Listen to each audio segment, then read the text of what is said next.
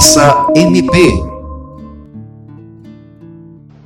A Assembleia Geral das Nações Unidas editou uma resolução com o tema Década de Ações para a Segurança no Trânsito. O documento foi elaborado com base em estudos da Organização Mundial da Saúde, que contabilizou em 2009 cerca de 1 milhão e 300 mil mortes por acidente de trânsito em 178 países. Aproximadamente 50 milhões de pessoas sobreviveram com sequelas. São 3 mil vidas perdidas por dia nas estradas e ruas, ou a nona maior causa de mortes no mundo. Os acidentes de trânsito são o primeiro responsável de mortes na faixa etária de 15 a 29 anos de idade, o segundo na faixa etária de 5 a 14 anos e o terceiro na faixa de 30 a 44 anos. Atualmente, esses acidentes já representam um custo de 518 bilhões de dólares por ano, em um percentual entre 1 a 3% do produto interno bruto de cada país. No Acre foram registrados cerca de 3.800 acidentes de trânsito nas rodovias federais e estaduais, incluindo dentro das cidades em 2021. De acordo com os dados da Polícia Rodoviária Federal e do Departamento Estadual de Trânsito, DETRAN, neste ano de 2022 já foram registrados 597 acidentes de trânsito em todo o estado. No Conversa MP, vamos receber o sociólogo e palestrante Renato Lopes, e que vai falar com a gente sobre direção segura. Olá, Renato Lopes, seja bem-vindo ao Conversa MP. Numa ocorrência de acidente de trânsito, quais as principais falhas ou imprudências mais comuns dos motoristas? Com o passar dos anos, né, o trânsito mudou, as pessoas mudaram, mas algumas condutas ainda são muito parecidas é, com o tempo muito atrás. Então, assim, nós vemos no dia a dia que a imprudência, o desrespeito a um semáforo vermelho, é, o desrespeito a um pedestre, essas situações é corriqueira, gente, nós vemos a educação de trânsito através do Detran, nós abordamos muito nas escolas, mas as pessoas, os condutores ainda insistem em continuar com as condutas erradas. E hoje, numa era tão digital, o celular também é uma das principais causas de acidentes? Hoje as pessoas é, esquecem a carteira de habilitação, mas não deixam, não esquece o celular. Né? O celular passou a ser uma vestimenta obrigatória dos usuários e isso tem levado para o trânsito uma série de acidentes e que tem nos preocupado bastante na condição de Detran. Às vezes, num acidente, as pessoas querem muito ajudar as vítimas. Quais são as orientações? Nós tivemos é, uma ação na rotatória da ABB esta semana e nós vimos várias situações, várias. Chegavam condutores que paravam seus carros na via, não se preocupando com quem estava atrás e muito preocupado com a vítima, chegavam até chorando.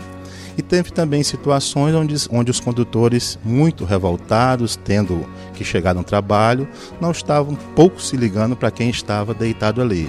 Graças a Deus era um boneco, era uma encenação, mas hoje a gente percebe muitas situações aos extremos. Aquelas, aquelas, aqueles condutores que são muito preocupados com as vítimas e aqueles que estão preocupados em chegar no seu horário de trabalho é, mais cedo, chegar, levar suas crianças na escola no tempo hábil. E a orientação que nós damos como Detran, primeiro ponto, em vez de o condutor pegar o seu celular e filmar, Chame o SAMU, chame a polícia, chame o, tente ver quem está ali ao seu redor que possa dar um primeiro socorro. Não mexa com a vítima. Então, essa situação que o Detran orienta. Como a campanha Maio Amarelo pode ajudar na educação de trânsito junto à sociedade? É um mês especial.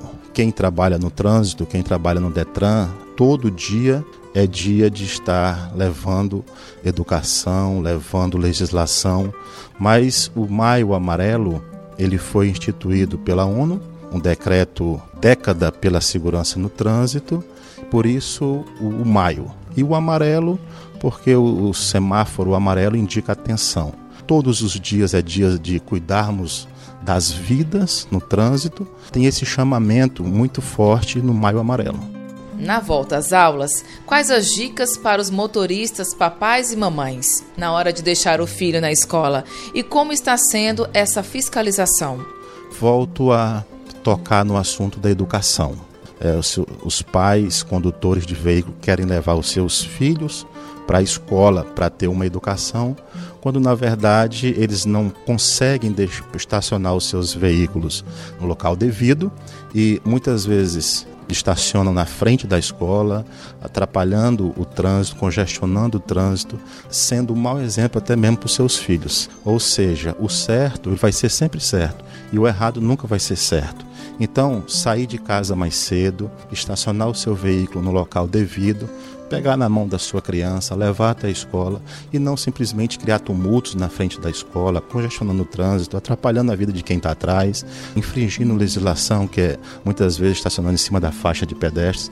Então, essa, o Detran tem, através dos educadores de trânsito, nós temos intensificado muito essa situação e queira Deus que com essa parceria Detran, Ministério Público e outras instituições a gente consiga ter um trânsito mais educado, um trânsito mais respeitoso. Em relação às parcerias com as instituições e agora com o Ministério Público do Acre? O Detran sozinho ele não consegue avançar muito e o Ministério Público como um órgão extremamente respeitado na sociedade, essa parceria vem em boa hora. Hoje, coincidentemente, está tendo um dos maiores julgamentos do Acre, onde um, um acusado de acidente de trânsito senta no banco de réus no júri popular. E lá estava o Detran quando do acidente, fazendo bate, fazendo a contenção da situação e também o Ministério Público hoje está nesse momento atuando fortemente também para que a justiça seja feita. Então essa parceria ela vem consolidar, vem fortalecer e principalmente quem ganha é a sociedade. Órgãos fortes, órgãos parceiros, a sociedade ela ganha como um todo. E para encerrar o Conversa MP, quais são as dicas de direção segura? Quando nós sentamos no banco da autoescola, existe aulas de legislação de trânsito, né? Existem várias disciplinas e, como eu disse, o certo vai ser sempre certo. Colocar o cinto de segurança, não falar ao, ao, telefone, ao celular enquanto dirige, respeitar o pedestre, respeitar o, sem, o semáforo. Eu acredito o seguinte, que quando todos se respeitam, a vida ela agradece.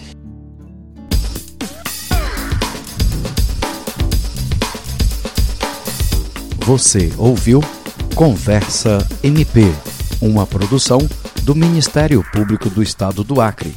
Apresentação Alice Regina. Produção Eduardo Duarte. Edição Jean Oliveira. Direção Kelly Souza.